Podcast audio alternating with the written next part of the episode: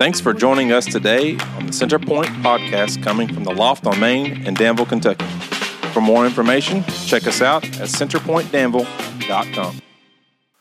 Well, good morning and welcome. Man, that was some awesome worship, was it not? Come on, give, us, give those guys applause, man. I, I, I just thank God for their talent, and more importantly, that, that I get to call them my friends, and we get to worship together. And uh, man, I'm just excited about what God's doing uh, through people's lives. And so, uh, and even in this summer, as we just jumpstart what people's doing, this past week we're able to see a lot of people come to summer blitzes and, and we're able to love on people and just watch the connection points happen. And it was just a powerful moment in two locations. And we're just excited about what God's doing this summer. So if that's something you want to serve on or be a part of, hey, man, just come to connection point in the back and we'll just get you connected. And, and, and last, man, we're just still chucking away in full out demo mode before some contractors start work doing what they do over on, on, on Tuesdays and Thursdays as well. So there's a lot of things happening uh, throughout the summer. And so it's up to you to get connected. I know we got summer vacations and, and some of you are like staycations. I like those too. But, you know, there, there's a lot of things happening. We just don't want you to miss out. So get connected and be part of what God's doing. And, and so don't let the devil knock. How about that transition, okay? Don't let the devil knock and just say, I don't feel a part, okay? We do not want that to happen. So the only way that you can really get involved is for you to walk across that room and say, Man, I'm, I'm here, use me. Here's my skill set. I can only play a harmonica. I'm gonna put you on stage if you can play a harmonica, by the way, okay? Just saying. Just saying, all right? So a couple of weeks ago, we kicked off this, this short series, three week series for the start of the summer when the devil knocks. And why? Why, why do we do that, right? Uh, because we know, first of all, kids are going to be knocking on our door, and we, some of them call the devil. I'm just kidding. But, you know, for some of them, you know, we, we, we know that the devil knocks, and he's going to take every, you know, inch that he can do in your life or he can steal in your life. And so, and, because we know the devil's real. Uh, if we believe in, in, in, God and Jesus, we also have to admit that Satan is real. And we don't want to glorify the devil. I mean, that's not what we're about uh, even though there's some people out there that say that's what we do. But, uh, you know, it, just because we're different doesn't mean we glorify the devil. We just worship God the most authentic and powerful way we know how to. And so, uh, yet, expose, we want to expose how he can intrude in your life. We want to literally strip away everything that allows us to see clearly what we're doing. A lot of it's caused, it's self inflicted. But on some other things, maybe there's some things that he's prowling around ready to devour you because you're alone. You're out here by yourself. And we just want to stay on guard and we want to fight against the schemes of the devil with Jesus at the center of our life. And when we do that, we can center and point and live and we can see changed lives that what? Come on, say it with me, church. That change lives. All right, so that's cool. We know what we can do when Jesus is at the center. But do you know what the devil can do when he's at the center? He can cause havoc. That's right, he can. But we also have to understand that, that what we're in is actually a very real, daily spiritual battle uh, with Satan, with the devil. In other words, what you see with your eyes is not all there. There's a physical world, right? There is a physical world, but there's also a very real spiritual world. And I know for some of you in here, this is getting on those grounds of like, ah, you know, I believe in church and I go to church and that's good enough for me. But let me tell you something you're on some sketchy, thin ice. There's a real spiritual world ready to come to do some damage in your family. And man, I'm just going to lean into you. I'm going to start swinging, okay? I'm going to put my Rocky gloves on and go after you, okay? You're the head of the household. My problem from day one, even, even Adam and Eve, let's go all the way back there. Where the heck was Adam when she was talking to Satan? You know, where was Adam? Adam wasn't around in that moment when he should have been defending at all cost. He should have been there with his gloves ready to fight to knock the Satan, the devil, out because the devil was knocking. There's a real spiritual war going on. And if you're not really ready and on guard and, and just looking around in your world, in your environment, in your household, where Satan can creep in electronically, maybe that guy, maybe that girl, maybe an old friendship, maybe a Facebook courtship, it doesn't matter. Finances, we'll talk about all this stuff here in a little bit, but I just want you guys to understand hey, today, Father's Day, there's some things that we can do that can change some lives. And it's a spiritual world that's attacking you. And if you're not ready for it, it will flat out whoop your butt, it will knock you out. And we looked at a couple verses um, a couple weeks ago, and the Apostle Paul said this that our battle, that our battle is not against people. It's, it's not against flesh and blood, but we're in a spiritual battle against forces of darkness, is what he said. You see, we have a very real enemy, and he's called Satan. All right? And some of you are like, ah, is that the devil in, in October? Is that the little the horny guy? You know, oh, that didn't sound right. But you know, those moments of, you know, things just come out. Clarity, right? Yeah. Not professional up here, just communication. So just communicate. Clarity speaks everything. So he's called Satan. He's called Satan. He's called Lucifer. He's called the Prince of Darkness. He's called the evil one, the father of all lies, the destroyer, the accuser, and many, many other names. His mission is very, very clear to us, and that is to separate, to separate you from God. And we know his mission. We know his mission. In John 10 10, he, he clearly spells it out to us. And he says it this way He wants to what? He, the thief only comes to what? To steal. Come on, come on, church, say it with me loud and proud. To steal, steal. Some of you not even believing in that. You're saying, steal, kill, no. I'm telling you, he's coming. The mission is very clear. Even this week, this verse is so real to me about what happened to me even on Thursday. I, I was just like, you got to be kidding me. And I just went, what, what? No, no, this is, this is real. This is his mission. He wants to come to steal, kill, and destroy anything that's good. But Jesus come to do what? To give us life to the what? And Have it to the full or abundantly, right? Depending on what translation you use. You see, however, the evil one, Satan, has come to kill, steal, and destroy. And inside his, this mission statement, Satan wants to steal your joy. He wants your, to kill your peace. Even this morning, I know there's some people up here with families that are broken, that you're just wanting your rest of your family here and you're here. But it, it's, it's broken simply because the evil one has snuck in and he's knocked. He wants to kill your peace. He wants to destroy your contentment. He will attack every single day. He's going to attack your finances. He'll attack your friendships. He'll attack the body. He'll attack your marriage. Come on, anybody? Amen? He'll attack your spiritual life. Oh, you don't need to read that today. You're good. Hey, why don't you listen to 104.5? well, I won't say their name because I might get in trouble. But you know, don't listen to Air One. You good. Just listen to ACDC all day. Highway to, yeah, you know that word. Told you I put my gloves on today. I, I think, I think there's a lot of traps that we set ourselves into. You ever played with those little Chinese, uh, uh, what do you call those things? Uh, yeah, finger traps. There you go.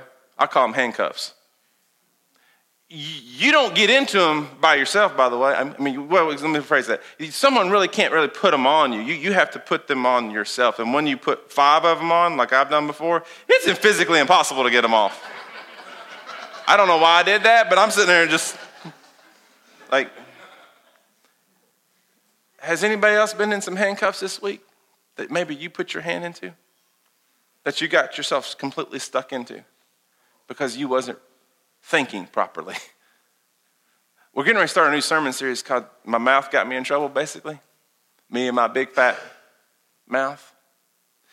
It can get you into some harm, and Satan will use it to cause more harm. You see, he's on the attack. He's trying to rob people of the blessing that God wants to bring in your life, but you got to see it. You got to understand it. And you got to see and believe the mission is real. That's why Peter, that's why Peter says this in 1 Peter 5 8. He says, Stay alert, stay alert. In other words, always be on guard. Watch out for your great enemy, the devil, because he prowls around like a roaring what? It doesn't say dog, by the way, which I, I'm just saying, I don't like cats, but you know, he does mention a cat in this cat family here. So he's a lion. He's the king of the jungle in the ways of the, the prowling around. Like it just, it, he's literally ready to devour, looking for someone to kill. That's why in this message series, we've, we've been looking at some metaphors of some images of Satan and trying to understand his strategic, strategic move his strategies, so we can better defeat his plan against me, against you, against your family, against your kids. Week number one, we, look, we looked at the deceiver, right? Who is Satan? And if you haven't caught up yet, I would encourage you to go back online and catch up. But, you know, who is Satan? He's the deceiver who attacks your mind with what? Lies. In which we came up with this idea of not today, Satan, which I think is a cool t shirt, by the way. But week two, we looked at the accuser who is, who is Satan. He's the accuser uh, who targets your heart with accusations. And today, the final week, I think is the most important one, and maybe even a little bit more challenging or difficult to, to dive into and to hear because it's, it's so true, it's so real. But Satan is a destroyer who, who wants to attack or, or targets your will with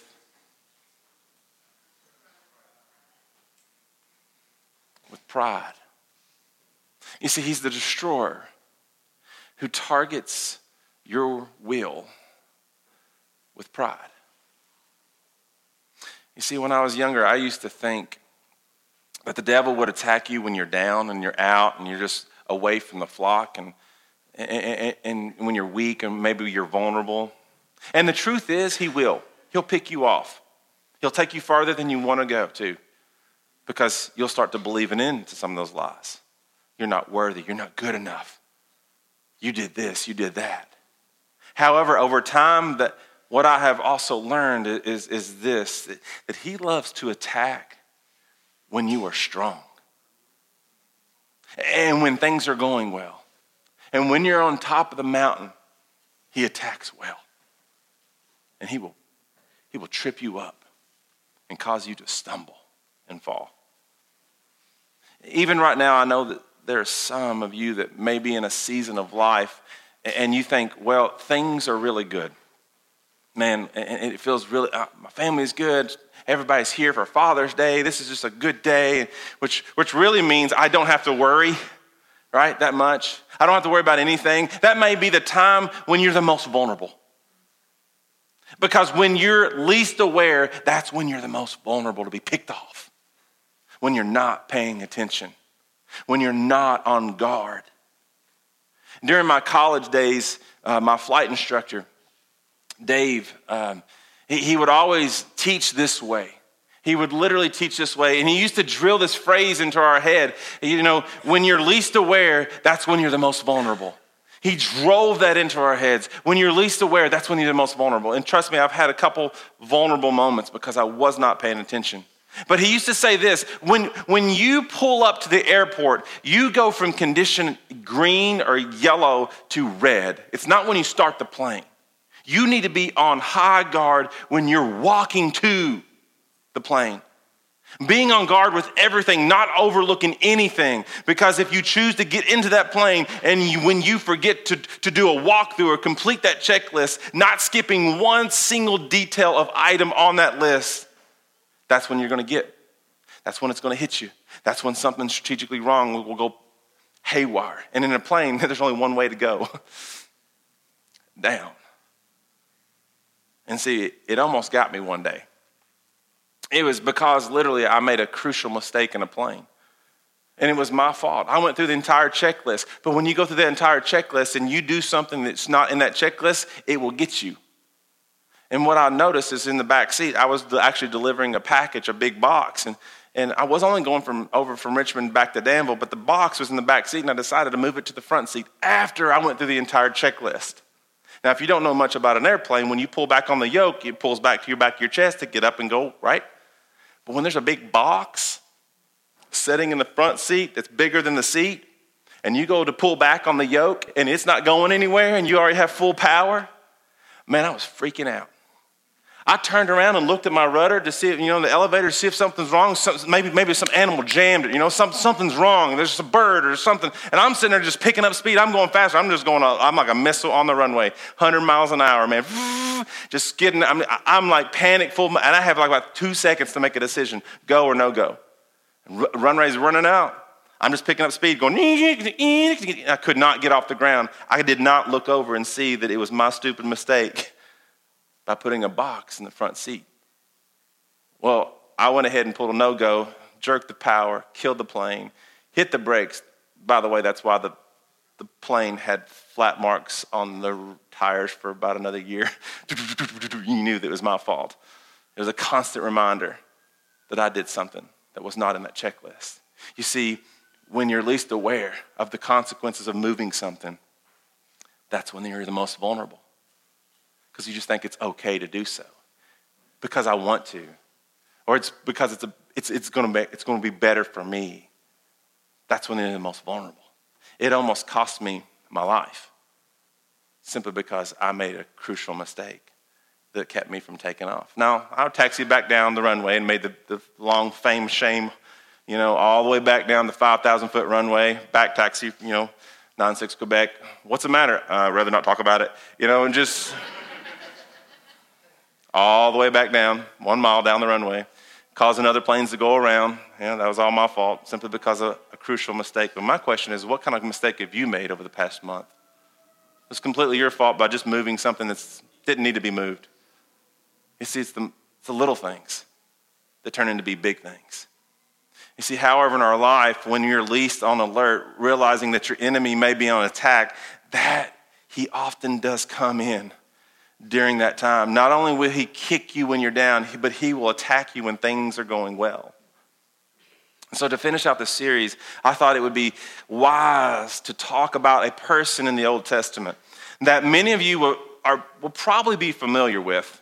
Uh, it's actually about a story or a time when Satan poised a very strategic attack against King David. And he didn't attack David when, when he was discouraged, but instead he attacked at the height of David's power and his popularity. And if you don't know about the rise of, of, of David, um, David's story, he was just a little ordinary shepherd boy, by the way. I mean, he was just minding his own sheep and just taking care of the flock. And, and he was you know, uh, uh, had a lot of brothers. And, and so, whenever his people, though, his people were at battle against another army, there was a big giant. Now, I'm tall, but imagine somebody way taller than me. It said that maybe he was around nine foot plus, okay? That's a big dude. Uh, and, and no one could defeat this, this giant named Goliath. But David came to the front of the scene and to deliver some food and was just hanging out. And and then he sees this big giant down there, and David came up to the front of the line and asked, Hey, why are you guys afraid of this guy? This one guy is separating us from everything. Because I believe God's on our side.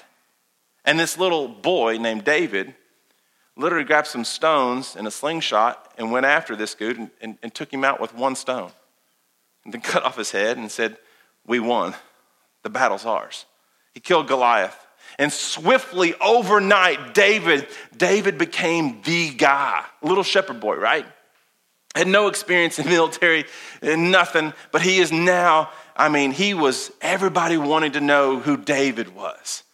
Think about it. In our, if we just fast forward to our time, it, it would be like hashtag this guy, right? Or social media giant. Okay, you with me?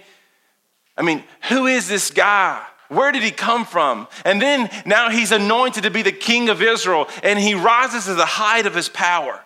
And he's a war hero. When David goes out with, with his mighty men and they're coming home, victory after victory after victory, women would write songs about this guy and they would sing about David all the time and his victories as they were coming back into town. And they would gather on the streets and sing these songs of praises to David. Oh man, you could almost sense the pride swelling up. I mean, come on, man. What, what guy does not like that their women singing songs to them when they come home? That is great. You know, right? Uh, I mean, this is the scene you got going on. David is swelling. And David has it all. He has the fame, he has women, and he's at the height of his career, but then he stumbles. He stumbles. Not when he was weak or vulnerable, but he stumbles because of his, his pride. Now, if you know the story of King David, and, and I wish to ask everybody at once, you know, what was the, David's greatest sin? I have a great feeling that most people in the room that know the story would say it was the sin of what? Adultery. With what? With who? Bathsheba. We have the Bible people right here. I mean, they're right here. So congratulations, you, you studied well. Because that's true. Because that's what we know David by, right? But it's amazing we forget that he just killed a giant with a stone, but we call him out for that, that sin that changed the culture. It's interesting, right? Even we do this sort of the same thing that David gets caught in, we would never do that. You see, if you study the Bible and, and maybe paid attention during some Sunday school moments, um, maybe you might say his greatest sin was not that moment, but perhaps it was murdering Bathsheba's husband, Uriah. You see, he sent him to the front of the battle, right, to have him offed off because he messed up. You see, not only did he commit adultery, but he had his husband sent to that front line to be killed off during war because his, his, his Uriah was a strong warrior and he knew the only way to kill him off was to send him right in the thick of everything and surround him and, and kill all of his soldiers. And that's exactly what happened. But perhaps murder was the bigger sin. You see, if, and if we're honest and take a step back and start to really evaluate the root of the sin that led to adultery and eventually led to murder, I think we would actually probably be King David's biggest struggle, along with so many of us, and the truth be told, even me, the battle with the root of sin of pride would surface up to the top and start to boil up. You see, I want you to consider this. Because of David's adultery, four people indirectly died. And if you know the story, a little baby died, Amnon died, Absalom died, and of course, he had Uriah killed. You see, there's four people completely directly that died because of his one sin. But because of David's sin of pride, people, uh, we're, we're going to look at this story and we're going to start to see something because his sin of pride, 70,000 people were actually killed because of this awful sin of pride. And, and, and, that's where our enemy often attacks us. Not just when we're weak, but when we're what? Prideful. You see, in 1 Chronicles 21 1, if you're taking notes, 1 Chronicles 21 1, it tells us exactly what Satan did, how he attacked in scriptures.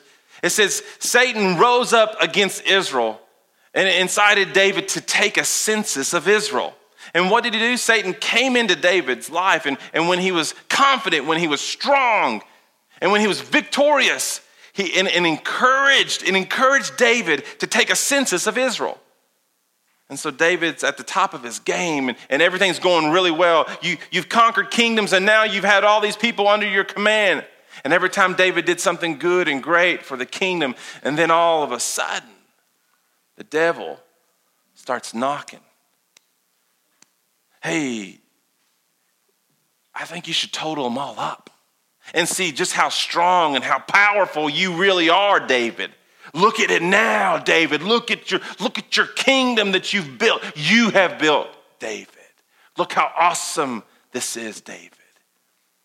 David, you should take a census and to count up all those that you rule in your kingdom, David, because you are mighty, you are strong, and you are worthy of this honor. Just how worthy are you, David? Count up all the people and see how incredible you are now. And look, look here at these things and say, was it really wrong to take a census? And the answer is it's, it's not wrong to take a census. What's wrong was the motive behind the census. Because motives matter to God. And there's a lot of prideful people sitting in these seats right now, and those who are hearing online, that you're doing some things right now currently that you know that old phrase that maybe your mom might have said check your motive buster that was what she used to say to me but you know maybe maybe she didn't say that to you. You need to hang around my mom a little bit and maybe that might wear on to you. Check your motive right? Check your motive. Motives matter to god. Yeah it's okay to check a, take a census but why are you doing it? If, it, if it, God's not at the center of it, maybe that's a motive that's wrong. And a lot of us, we do things that literally we want to see him succeed, but God didn't, was not in it in the beginning. And he's definitely not going to be there right now because you're just, you're forcing this thing to work. It's all on you. Your motives are way out of balance of where God wants you. And that's exactly where David was. You see, taking a census isn't a bad thing. You see, Moses actually took a census, but the motive behind Moses' census was entirely different. In fact, what Moses would do is he, he would take every man over the age of 20 and give them a half a shekel. And this was known as, an atonement money or ransom money. And what he was doing is saying, This represents honor to God. And I want to count up the tally, a total amount of those that God has rescued and redeemed from bondage. Totally different scenario. You see, this represents giving glory to God because we're seeing how many people God actually set free. So, with Moses, the census goal was to give honor to God. And with David, the goal was to bring honor to himself. And this was disgusting in the eyes of God. You see, a lot of people right now in this room are now starting to think about motives and where they have done things to gain that extra piece of land, to gain that extra piece of wealth to gain that extra bigger house, swimming pool, garage, new car, whatever it may be, to brag more about what?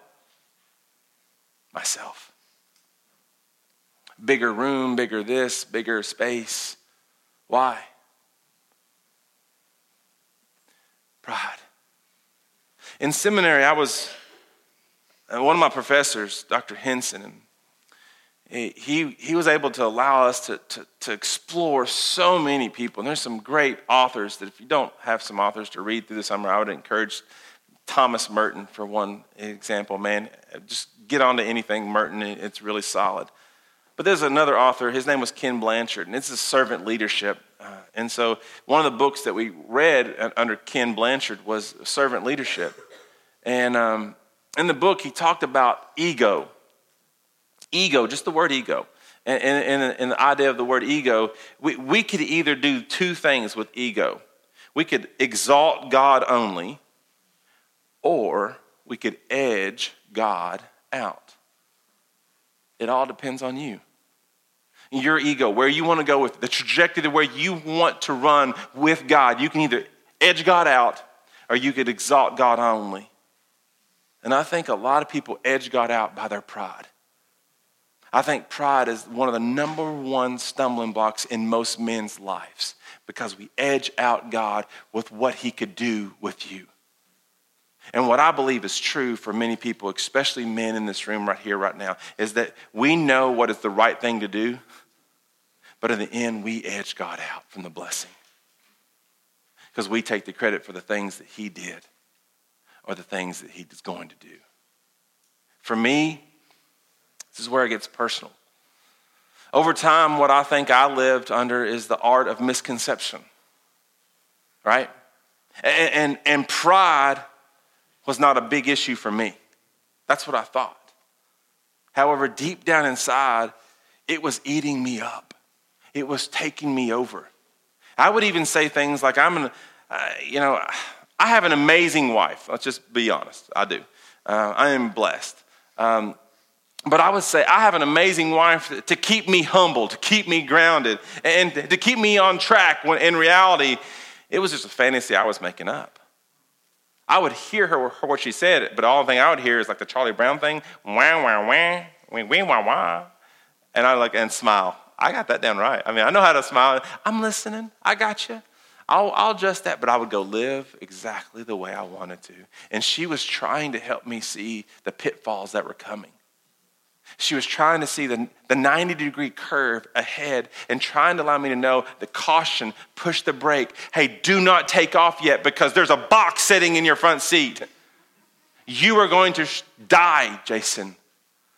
But hey, I, I'm in control of that plane. I can move wherever the heck I want to anytime I want to because I'm the pilot in command. And that will burn you every single time. That's the way I lived. That's the way I rolled. And if I'm completely honest, there's some days that's how I still live. And you're like, well, what kind of pastor are you? Honest. I'm just being honest. I'm not perfect. Even though I got a microphone doesn't mean me make me perfect. It makes me human.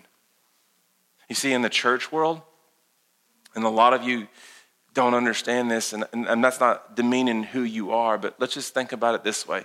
What does pastors have to talk about to other pastors? Especially around here, okay? I'm just being honest. It's no different than going to Friday night football. Man, our team did this. This, oh man, it was so good. Oh, that's just awesome. Praise the Lord. Hallelujah. Well, guess what happened at our place? Well, praise the Lord, brother. You know, I, mean, I, I get so many, and I just, I, sometimes I don't even go to those events anymore because uh, it just drives me crazy because I can't handle them. But one of the first things that I remember a long time ago was, was you know, we just, especially in the culture where we live in, it's just so rooted in religion, right? Come on, let's just be honest. We're just rooted in it because we're, we're, we're Kentuckians. you know? And some of us are, we go even further than that. We're, we're Boyle countyans. We're crazy. We're locos. We're you know we're, we're from we're from we're from Perryville y'all. You know uh, or casey county or, or mercer. mercer man those guys are rowdy. And, and then you got uh, you know Garrard. You, you got you got lincoln. Lord help them and you know and so you got everything around you right? Washington. You got, you got some you got some rooted rootedness of, of pridefulness. We we are pride people to the to the core. We are and but you put this into the church world, it just gets funny. It multiplies. I don't know why, it just does. Uh, but here's what happened to me. I mean, this is just a weird scenario that God orchestrated, and there's no way I can take the credit for it, but I tried. You know, when I was young, 20 um, some odd years ago, I was the youngest campus pastor in the state of Kentucky, matter of fact, in the nation. I was 22 years of age in charge of a secular campus, Eastern Kentucky University, and I was the lead campus pastor at 22. First one that ever happened. The youngest one before that was like 28. I, I, I was the young dog, uh, but I was leading well because I had some great men that poured life into me, and I was following in their footsteps. But by golly, man, it sure can swell up every once in a while. Man, good job, Jason. Thank you so much. Yeah, we're doing good here. No, it's just great. It's great to see hundreds of people coming to see. Oh man, did you hear? We packed out the B. Oh man, did you hear? We got so big, we, we had to expand. We, we, had, we had to shoot the projection on the outside of the wall, man. We got so big. Man, did you hear? We had to take, we had to take the ravine. We had over 500 people come. It was crazy. And I was just sitting there taking it all in, acting like I was humble, but man, I sure was absorbing it all promoting myself. I was, the pride was swelling. And, and, and, then to transition into a position where there was no thriving student ministry whatsoever locally in this area. And, and, and to see it in a way that I saw it in my eyes. I took over an, an, active ministry that only had about eight people involved, and within a short time, we saw 75, you know, 100 and it eventually got up to uh, our database was well over 150 to 200 students that were actively involved monthly in our ministry. And we did it just in a short time. And then what was even more crazy is we saw 25 other churches connect with us and start wanting to be a part of what we were doing. And we, you know, they just wanted to partner with what God was doing. But guess where the pride was growing? In my heart.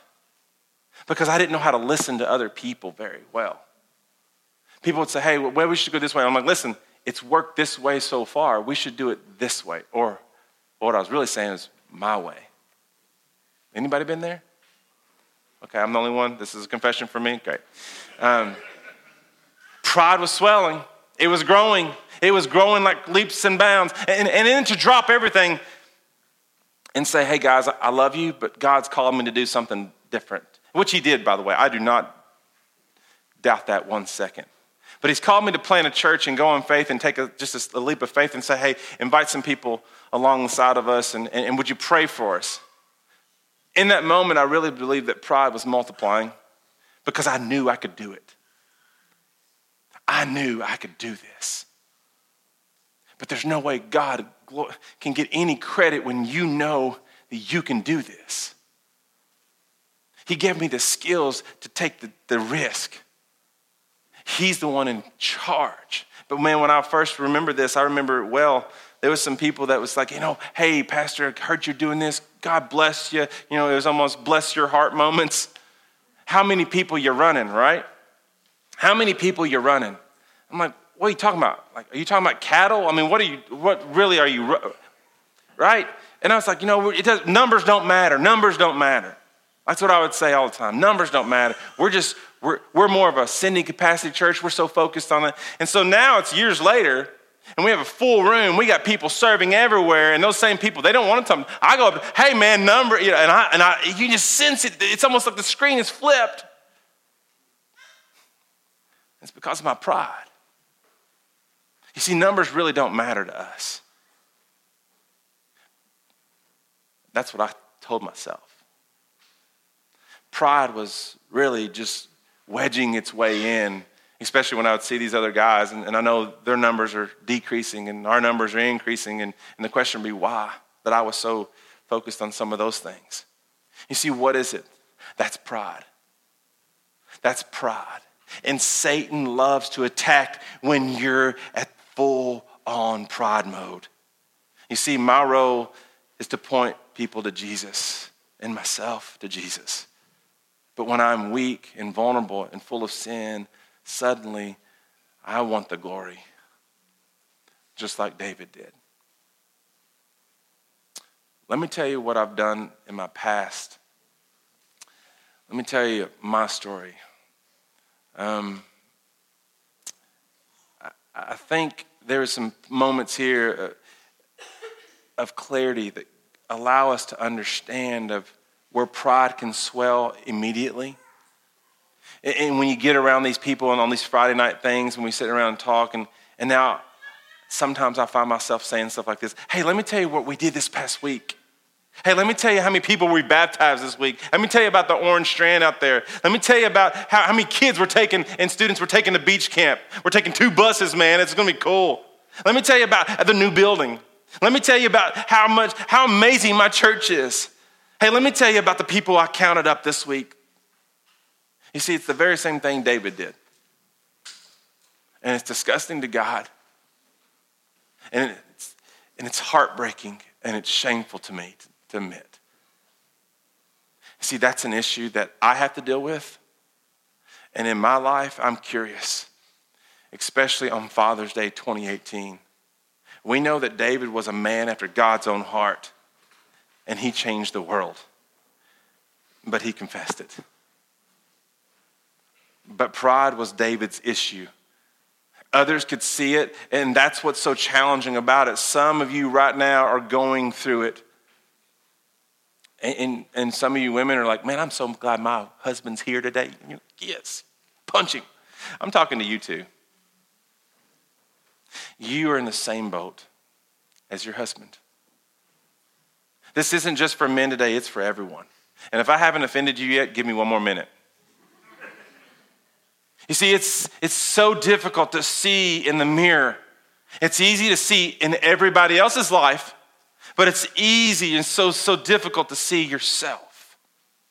You see, Joab was a, was a guy very low, loyal to David. And he was the commander of the troops, and he, he saw it, the very nature clearly of what David was into in 1 Chronicles 21 6 through 7. It says Joab didn't include Levi and Benjamin in the numbering, in the census. In other words, I'm counting, but I, am leaving these two guys out. Why? Because the king's command was repulsive to him. And I'm going to honor these people and keep them out the command was also evil in the sight of God, is what he thought. So God punished Israel. And if you, you read through it, it it's heartbreaking story of how 70,000 people ended up dying as a direct result of David's sin of pride. And so I ask you, which is worse? Was it adultery, murder, or pride? Well, adultery is pretty bad. Let's just be honest, right? But pride probably caused it. I'm the king of Israel. And I see a girl. She looked good. And I thought to myself, I deserve it. I, am just the person in charge. I'm, the, I'm not just, no, I'm not, I'm the king, man. I deserve it. People sing songs about, does she know my song? When David committed the sin of adultery, here's what he said to Nathan He said, I've sinned against the Lord. Did you catch that? When, when he confessed it to Nathan, he said, I've sinned against the Lord. But when he committed the sin of pride, he put an adjective before the sin, and, and he didn't just say, I've sinned against the Lord, but he said, I've sinned greatly by doing this. I've sinned greatly by doing this.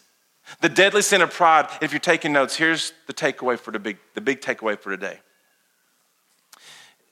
You'll, you may never be more vulnerable than when you're full of pride. If you don't hear anything else today, I hope and pray you hear this. You may never be more vulnerable than when you're full of pride. And some of you, your, your vulnerability right now is because you don't know you're full of pride. Pride creeps in on us.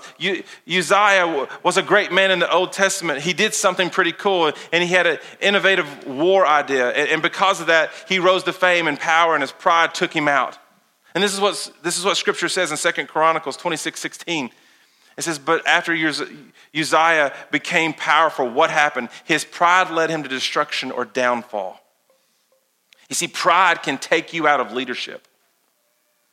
Pride can take away your credibility. Pride can hurt your marriage. Pride can hurt your intimacy with God. Pride can hurt your friendships. Pride can lose your credibility in sharing your witness.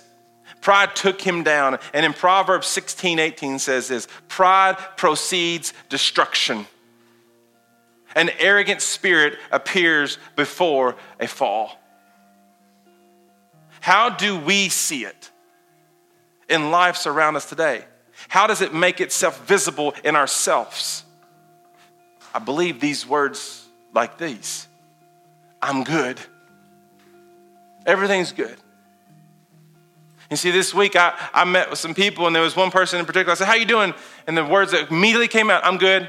And I looked into their eyes and I said, You're lying. You're broken. You're broken. And in that moment, floodgates came because I saw through it. You see, when the truth is you're not good, you're not even lying well because it's written all over your face. What about this one? A lot of us think we're good because we're holy, we're in church. I'm holy. I would never do that. I would never do that. I mean, can you believe she did that? Or that, can you believe he did that? Can you believe they, they, they walked around looking all so holy, but they did that? I mean, I would never do that. Would you do that? I wouldn't do that. I know what God's word. I, I believe in God's word. I'm in church every weekend, and I would never do that. In fact, we need to pray for them because I want to tell everybody what she did or what he did. That's called gossip, by the way. And I'm not going to, you know, I'm not going to, uh, yeah. What about this? Oh, I'm, I'm a self made person. I'm a self made person. I've earned everything, I've got it all together. And it's because I've worked for it and, and I've earned it. I deserve it. It, it may manifest itself like this. Well, I, I know it, I've probably got this problem with, and you fill in the blank. But I can't tell anybody because I got to keep my reputation up and keep it going. And so I might have a problem, but I can't talk about it to anybody because if, if anybody was to find out, oh. You see, pride, it's disgusting to God. It breaks the heart of God. And we may never be more vulnerable than when you're full of pride. And how does God feel about pride? Let me show you how God feels. In James, the, half brother of Jesus tells us this. This is what scripture says in James 4 6 through 7. He says this, but he gives us more grace. That is why scripture says God opposes the proud, but shows favor to the what? Humble. It goes on to say, submit yourself then to God. Submit yourself. Say that word with me. Submit yourself. Submit yourself then to God. Resist the devil, and he will flee from you. In other words, when you submit and exalt ego, exalt God only, you clearly are telling the story to the devil. You have no place here. Not today, Satan. Not in my house, not in my family, not in my finances, not in the people that I'm around, not the people that I love. You resist the devil and then he will flee from you. Not because you're strong, but because you are submitting to God. And, and, and you are stronger than the evil one. When you submit to God, you have the strength to stand. You're able to resist the devil. The power of God eh, is so much greater than the power of the devil. And then in verse 8, it says this. If you're taking notes, write this one down. It's the best one. James 4 8. Come near to God, and God will come near to you. Come near to God, and God will come near to you. What do you do? You don't elevate yourself. You humble yourself before the Lord and, and He will lift you up. You humbly humble yourself before the Lord. And, and when it comes to God and the, and the evil one, when it comes to heaven and hell, when it comes to light and darkness, when it comes to the power or good, when it comes to the forces of evil, there is no middle ground. You don't kind of love God. You don't sort of follow Jesus. Scripture says that, that this friendship is with the, this, this world is hatred towards God.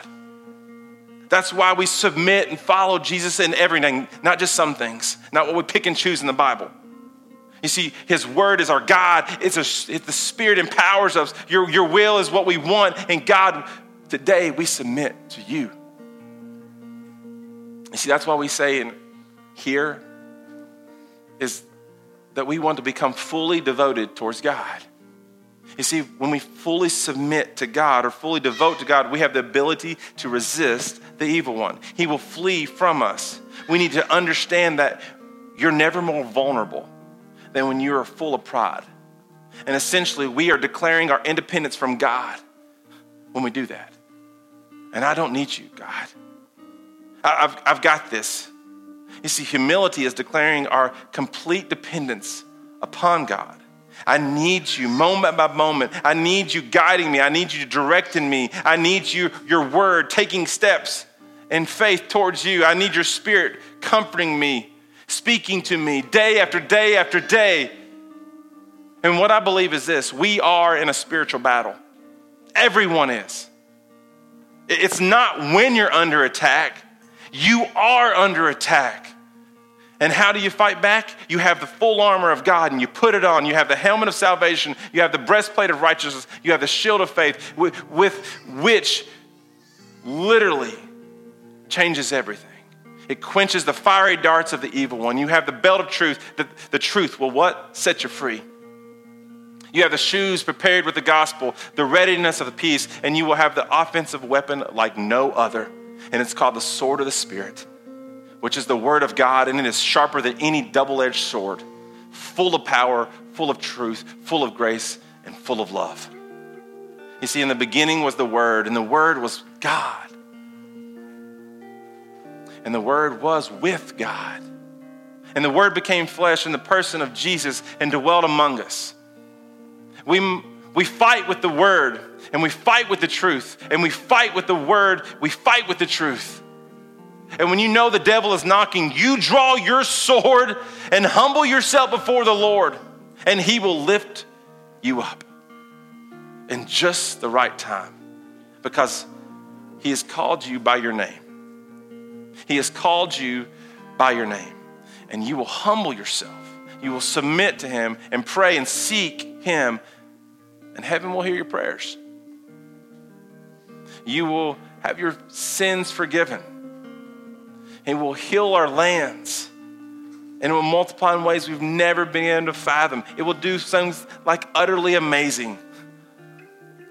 And we will give thanks to the one who provided. Because our God is good. He is a good, good Father.